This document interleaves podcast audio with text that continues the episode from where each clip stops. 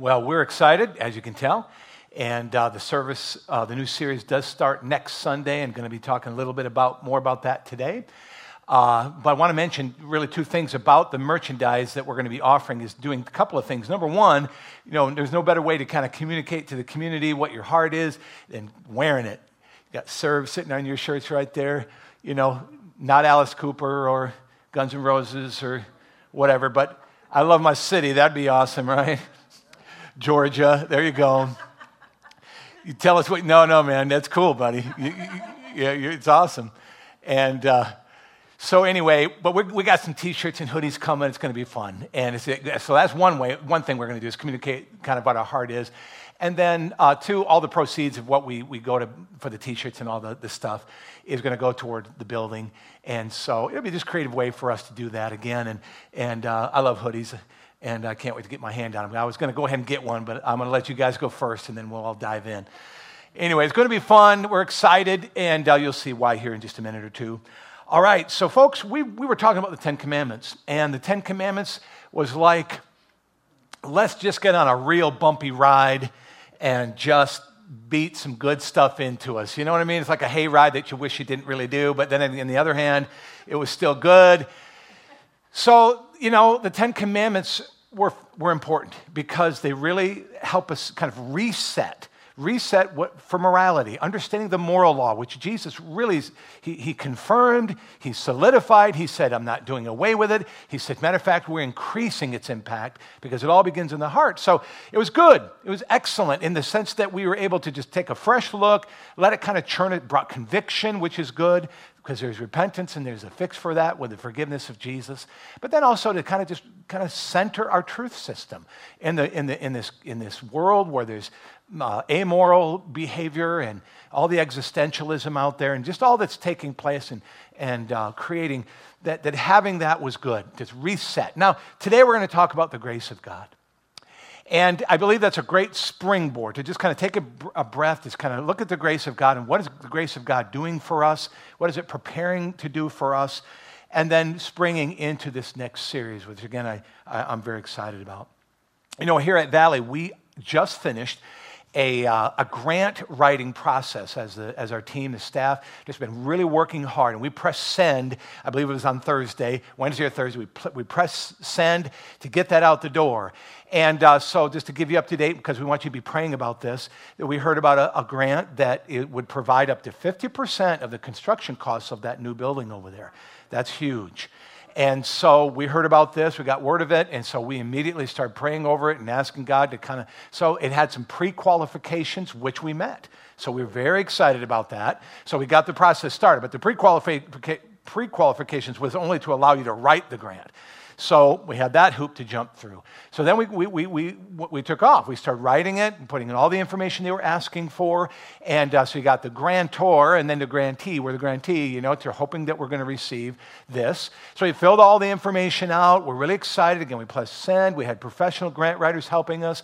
We, we had our whole team just scrutinizing and getting all the details just right. And we believe we got a, an excellent case.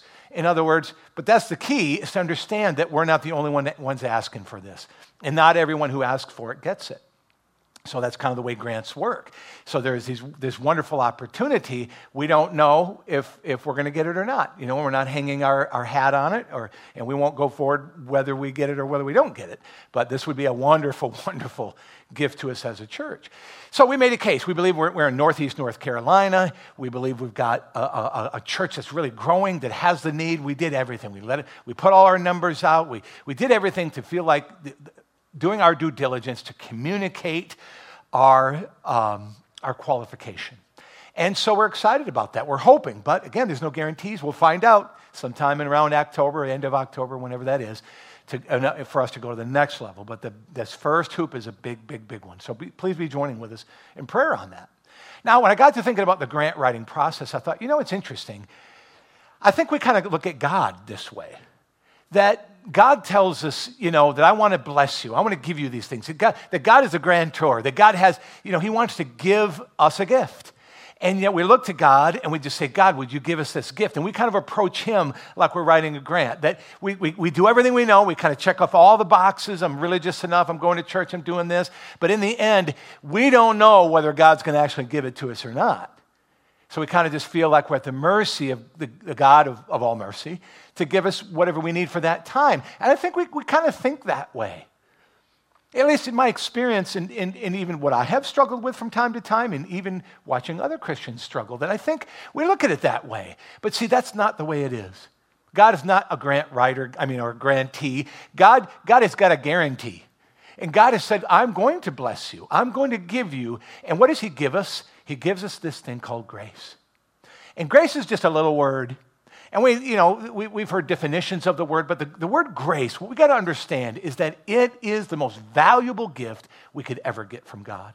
And I'm going to explain that to some degree today because you could spend your whole life studying grace, you know, to understand it. And again, I want to help us understand it in the light of what God is getting ready to do with us because I think it goes deeper. Now, so in the first pass, when we think of grace, well, you know, uh, I know some of you may know the definition where it says God's riches at Christ's expense or unmerited favor, and that's good. Our first experience with grace is going to be this Jesus, come and be my Savior because you died for me. And I thank you. You've forgiven my sins. I can confess my sins. You're faithful and just to forgive my sins. We, we, we've delved into that. We've dived into that. We've enjoyed that over the last several weeks as we've, we've gone through the Ten Commandments.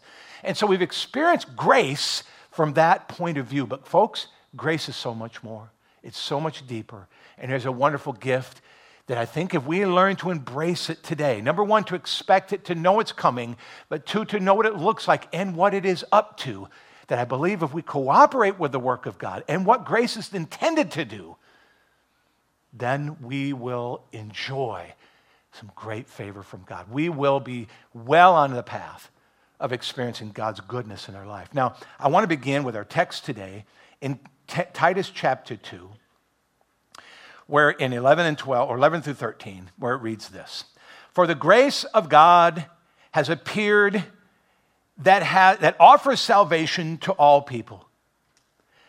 It teaches us to say no to ungodliness and worldly passions and to live self controlled upright and godly lives in this present age while we wait for the blessed hope, the appearing of the glory of our great God and Savior, Jesus Christ, who gave himself for us to redeem us from all wickedness and to purify for himself a people that are his very own, eager to do what is good. Now, what I want to do here with this set of verses is start at the end, because what I want to show you is that Paul is telling us what the grace of God does. But he's also telling us where it is leading us. And I think that's important for us to know. What is the end game here? What is the goal before we look at the rest? Because I think that's important. You know, when you walk out into the field or you join a team or you join a club or you do anything, you want to know what the goal is. What is the, what is the end result? You join a health club. Well, I want to look like that. I want to have this. I want to be able to get into this dress or this suit. I want to be able to do this. That's what I want. You got an end goal in mind. The grace of God has an end goal, and it's right here. It says, while we wait for the blessed hope, the appearing of the glory of the Lord Jesus Christ, our God, our great Savior. But here it is, verse 14, who gave himself for us to redeem us, yes, for himself a people that are his very own, eager to do what is good. Mm, there it is. The grace of God has appeared to all men and it's teaching us, it's training us, it's moving us, it's pushing us forward, it's doing something. And what is it doing? What is God leading us to? That is to gather us as his people and to have his purpose and plan so firmly understood and implanted in our hearts that we, and, and we are eager to carry it out. It is the eagerness that I want to speak to today. That's what you need to understand. That is what the grace of God is doing inside of you. So, what is grace?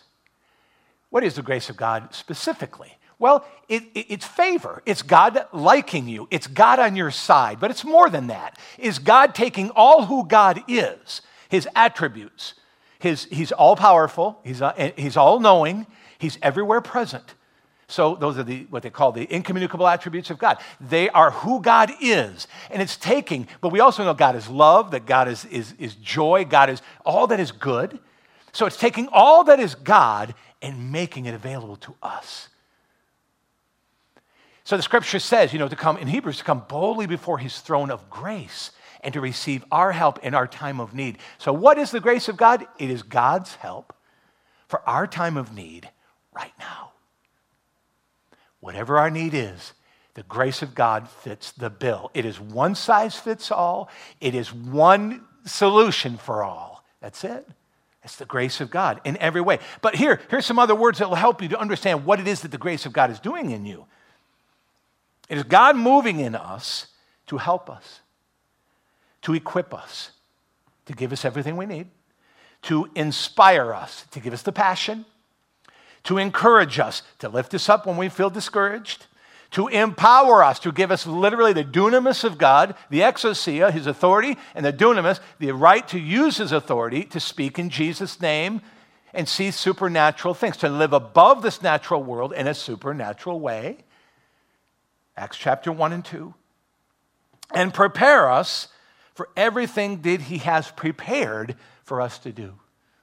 I like that little phrase. He prepares us for, what, for everything that He has prepared for us. So God is actively preparing us for something that He has already foreordained for us to do. And that's pretty cool because that means God knows what He wants you to do. God has already prepared a life for you of, of, of passionate purpose. So the question is, how do we get there? But here's, here's the most important thing is that it's God's grace that is pushing you in that direction. It's God's grace that is, is driving you in a good way, lovingly. When I think of this, I think of Psalm 23.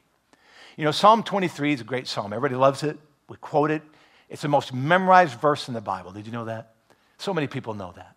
And so I'm sure that you're the, you're the same way. So when we think of Psalm 23, it's right. When you remember that part where he just says, He leads me beside still, still waters, right? You remember that?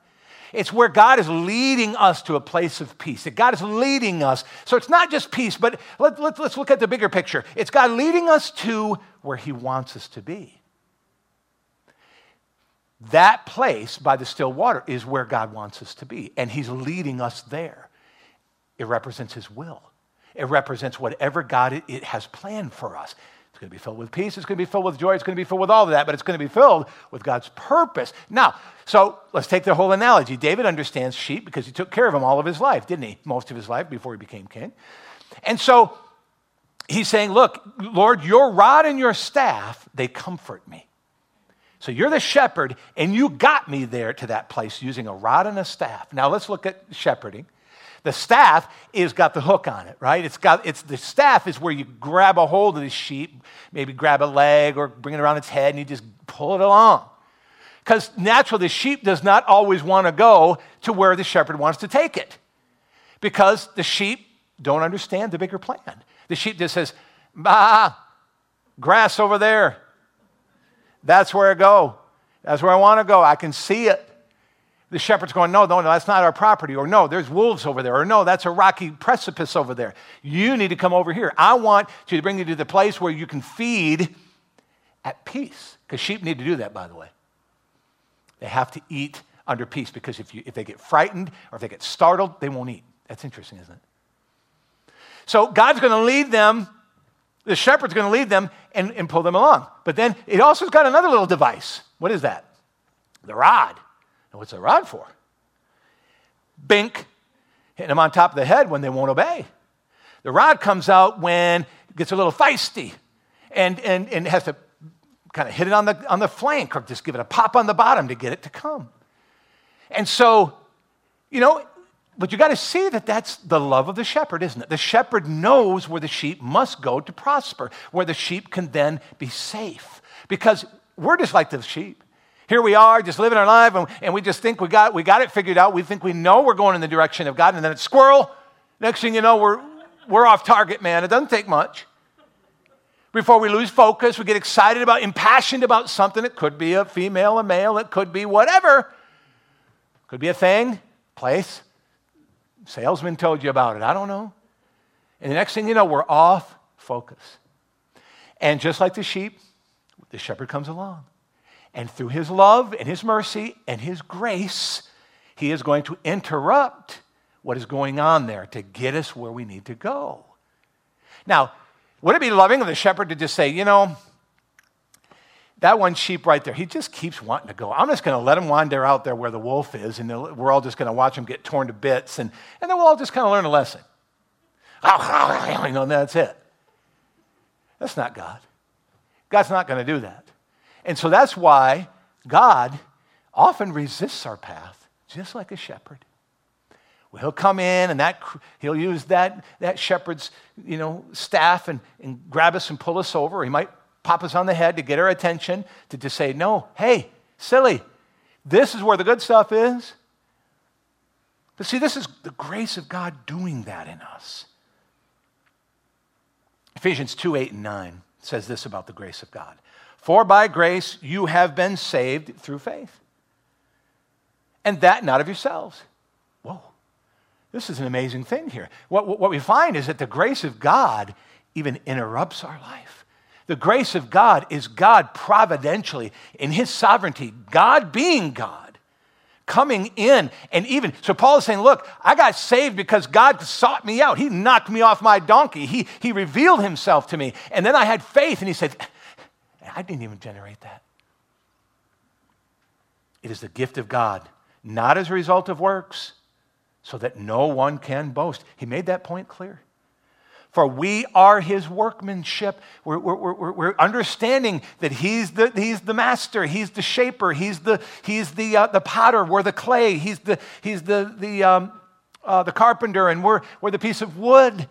And he's working and shaping us, bringing forth what it is that he's got prepared for us. Created in Christ Jesus for good works. He says it again. Interesting. Paul keeps bringing us back to that. Why is the grace of God working? Why is God working in our life? He's got good works planned for us, He's got stuff for us to do. So, what does grace do? Well, if we go back to Titus 2 11 and 2, because we're going to back up here a little bit. So, we've already established, we got to the end of the verse in uh, Titus chapter 2.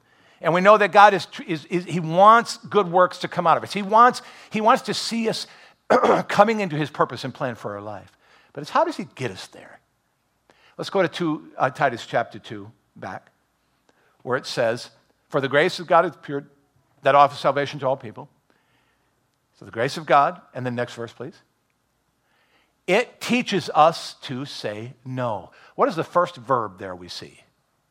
Teaches it. What is it? The grace of God. The grace of God is teaching us. The grace of God comes in like an instructor and says, okay, you're saved. You're filled with the Holy Spirit. Now I'm going to teach you. I'm going to teach you a couple of things. And it's right here. The first thing he's going to teach us is how to say no. We don't want to hear no, do we? We live in the yes culture. Matter of fact, when I was a kid, I used to go to my parents and I'd say that. I'd say, Look, hey, I got a question for you. Don't say no. Right? We do that with God too. We say, God, I got, I got something for you. I got a really exciting plan for my life. Don't say no. And God says, Well, that's not what I really had planned for you. And so God often uses the word no and helping us to teach us to say no to what? Ungodliness and worldly passions. Ungodliness would be those things that are not in the God path. It's not just breaking the Ten Commandments. It's not Im- just immorality. It's anything that is not God like. It's anything that is not in the path that God has for you and for me. And often it comes with the worldly passions. Again, that doesn't have to be just sex and greed. Any worldly passion, anything that we get passionate about that pushes God out of our lives. It's not to say that all passion is wrong. I'm not saying that. Notice he qualifies what the passion is worldly passion. It's passions of this world. It's passions that are not in the kingdom. They're passions that are not in the plan of God for your life. How do we discover those? Well, we'll get to that. So, what does grace of God do? It's teaching us to say no, but then by inference, and to live self controlled, upward, upright, and godly life. The inference is to say yes to. To say yes to God's life. And what is that going to look like? It's going to be self controlled. Self control. In other words, I'm not going to let the worldly passions take me. I'm going to be focused. I'm not going to be squirrel and, and get lost. I'm going to be self controlled. I'm going to know what it is that God has planned for me, and I'm going to live within the boundaries that have fallen in pleasant places. I'm going to identify what those passions are, what my particular weaknesses might be, and we all have uniqueness.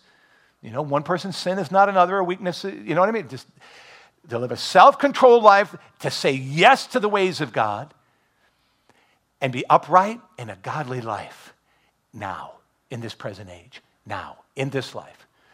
Let there be light. I'm not sure what's going on there, but there it is. Uh, so, to teach us to say no, but then also teach us to say yes.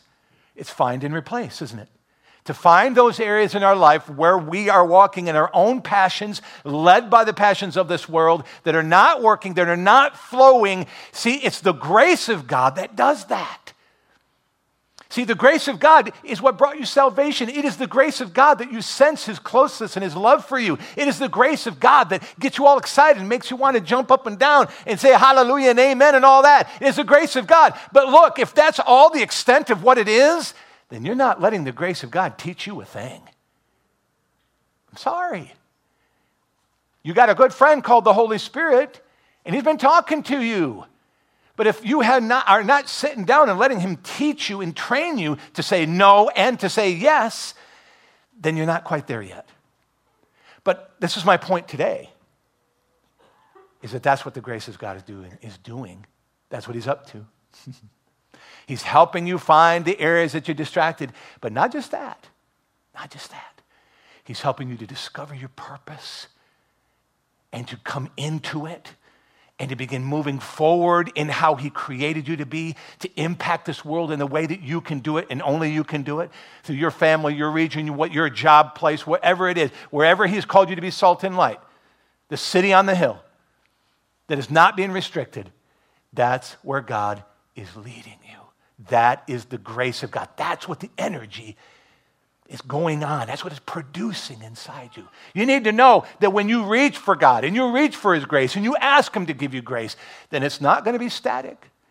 You know, it's interesting, you know, Jesus, when He gathered His disciples together, you know, he gathered them and, and, and, and you know, all these guys, you know, fishermen, you know, none, of, none of these guys were educated. They were, they were just basic, you know, blue collar guys. And they were drawn and they, they just said, Yes, we're with you. Jesus sat them down and I'll tell you what he didn't do. He didn't sit down and somebody grab a guitar and just say, hey, let's sing kumbaya and just hang around the, the lake, you know, Galilee, lake, uh, what's called? Sea of Galilee, and let's just sing about God and just make us all real cool and let's get excited. Amen. Let's do that. Let's, let's make something and, and stir that up. Let's all just sit here and get, get more and more bloated with the grace of God and His love for us. That's not what Jesus did.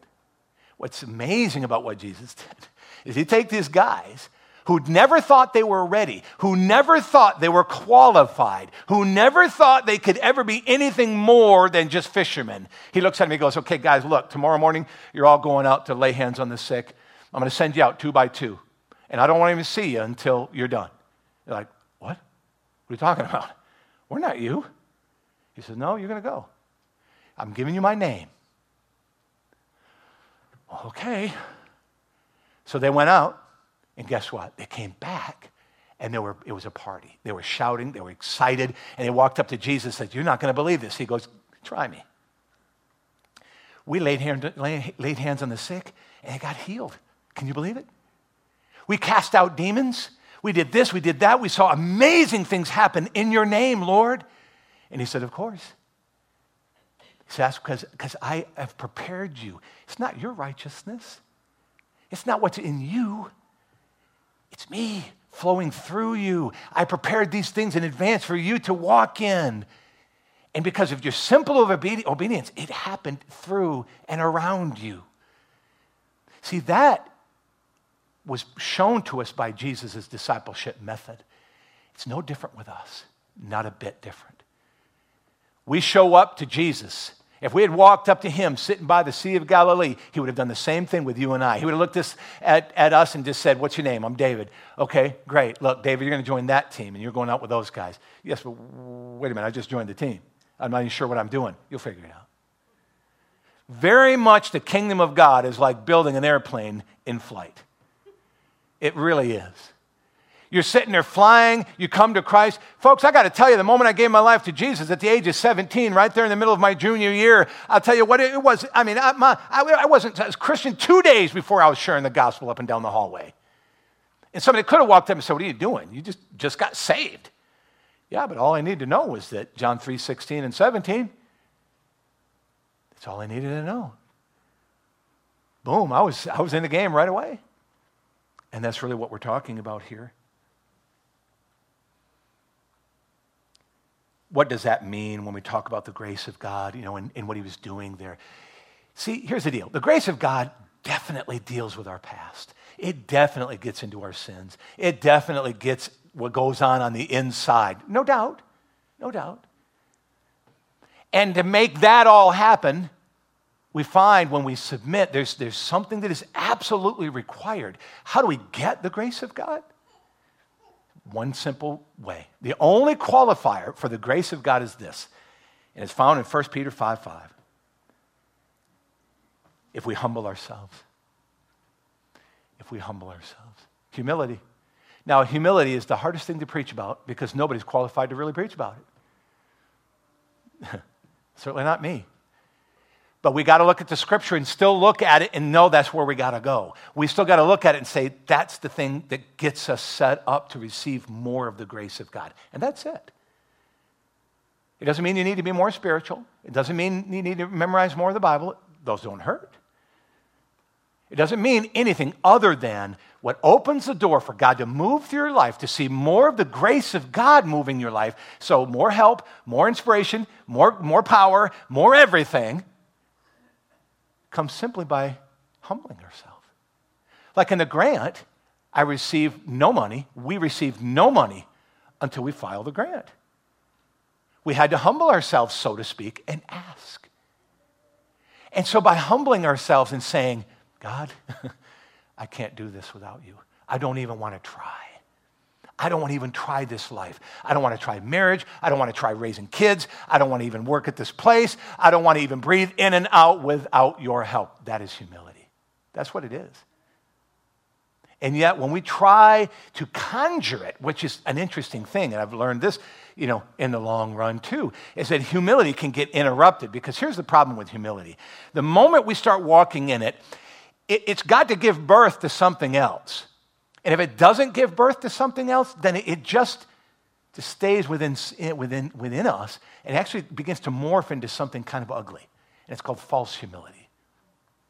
And false humility is a little scary because it can have all the look of a spiritual person, it can have all the look of humility, but it's not doing anything. You see what I'm talking about here? It's a person that has all the words. See, unless we move, it, it's, it's very much if Jesus gathered the disciples together and they're all going, yeah, we're going to go, we're going to go, yeah, no problem. But in the next, in the morning, they all went, instead of going out, they went, you know, to the local tavern and just hang out and told stories. It didn't do anything. It didn't affect them. And so if they try to maintain this kind of sense of lowly spirit, spiritualism, then that real humility really morphed into a false humility and it's not real. See, the, the, the, thing that is shutting us down, let me back up a little bit. What, what keeps us from walking in humility is pride. We know that. It's pride. But the thing about it is, and, and, and this is all I can really say about this, is that the reason why humility is so hard to walk in is because we try so hard to be something that we're not. We try so hard to earn favor of God. We try to earn the favor of people. We try to impress people. We try to act spiritual. But you know what? We just need to flush all that. We need to just flush all that. The worshiping experience is not about me trying to be spirit worshipy enough to impress you. All right? You know, I mean, how I hold my hands or if I'm jumping or I'm shouting or I'm doing this. That's, just, that's not for your benefit. it's for his benefit. And if God is leading me to do that, and that, then, then that's my motivation is to impress Him. But you know what? It's, it's all about on the, what's going on in the inside. And that's very difficult for us to be able to fruit inspect. So it's not really my position because somebody might be doing all this stuff, and yet it's coming right out of the heart. Amen. But we have to examine ourselves to see if, if how, how I'm dressing or how I'm speaking or how I'm acting, if it all is coming out of a false humility and a pride, well, people will know that. Before too long, it begins to smell. Before too long, it, it, it, it it's not genuine.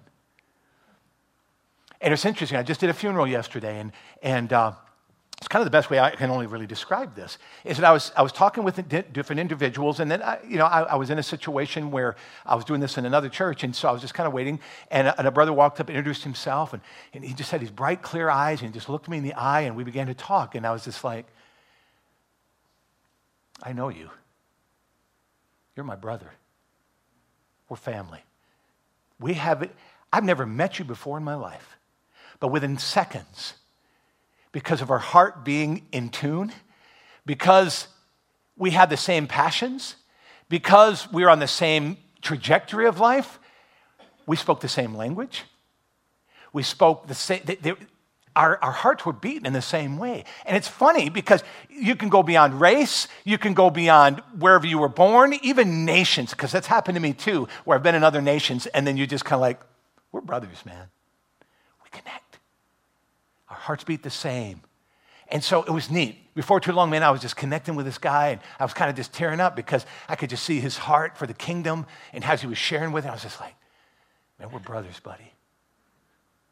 And that's how it works. Where there's dissonance, where there's a lack of understanding of what the grace of God is, when we don't really understand what forgiveness is, and, and, and see, the more you understand about grace, the more you freely give it. You need to sit on that one for a while. The more you understand the grace of God, the more you freely give it. I'll let you think on that one for a while. Now, folks, what does humility then give birth to? We've been talking about it can, it can become ugly if it doesn't move. If it doesn't, it, doesn't, it doesn't give birth to something, and it will, and it should. And this is what it gives birth to obedience. Because here's the amazing thing about the grace of God. And I've been studying this, I've been looking at this theologically all my life and trying to measure. I mean, I've got a certain school of thought when it comes to theology and how our life is to be, to be lived and played out and how I respond to the sovereignty of God. I mean, I believe in the sovereignty of God, no doubt. I believe Psalm 139 clearly. I believe it. That God is God. What does God know and when did He know it? God knows all things and He's known it for all time. That's my belief. That affects everything. That is my starting point. But yet, but yet, how does that work out in our lives? And so, what I've seen, what I've studied, and even in, in, in this fresh understanding of, of the study here, the grace of God only brings us to a certain place, right here to the edge. And before I get to tell you what it's going to take to get you over the edge, I got to remind all of us here in this room right now that we have no excuse. None of us, not a one. He has given, given us everything we need to live this life. He's given us all the power. He's given us access to everything we need to live this life in a godly, upright, powerful way. Everything is at our, at our disposable, disposal. And it's the grace of God that's ready to make it happen every single time. All we have to say is, in Jesus' name, it's ours to be had. Then why don't we walk in it? Why don't we experience it enough? Because that truth brings us right here. There's only one more step to get in, and that is obedience. It is God, it says there in Philippians chapter 2, that it's God who causes us to will and to do of his good pleasure. Oh my gosh. We have talked ourselves so to the edge here, have we not? Have we not let Scripture bring us to the point where we have no other excuse? It, God even works in us to give us the passion, the heart. You're all here today because God led you here. You have any, if you have any inkling of desire to want to love or follow God, He did it. He did it. He illumined your heart to know. He's, he's inspired you to go to the next level. But, folks, He can only take us so far. We have to jump we have to take the step. And you know what? That's the easiest one. because all I have to do to get off the step is just literally fall. I don't even have to step, I just have to let myself go. Falling into the arms of Christ. It's the hardest theological thing to, to, to, to communicate, but I'm doing my best I could, I could possibly even do. We fall into the arms of a God who loves us, who knows us, who's prepared everything for us. Well, as I was going through scripture, I found a verse, and it's so small and so, you know, kind of hard to find. But I, I, I read it, and as I finish up here, I read it and I thought, there it is. There it is. Because Paul says the grace of God works powerfully within me. Now, based on what I've described today and what this, this, this, this grace really does that I have described today, that makes sense. So Paul is saying, hey, it's been working in me, it's empowering, inspiring, doing this, all the, all the things that Paul was able to do. But this verse here in Colossians chapter 1, verse 29, it's it. Listen to this. To this end, I strenuously contend with all the energy Christ so powerfully works in me. There it is. Christ is working powerfully inside you. There's not a one here in this room where he, he is.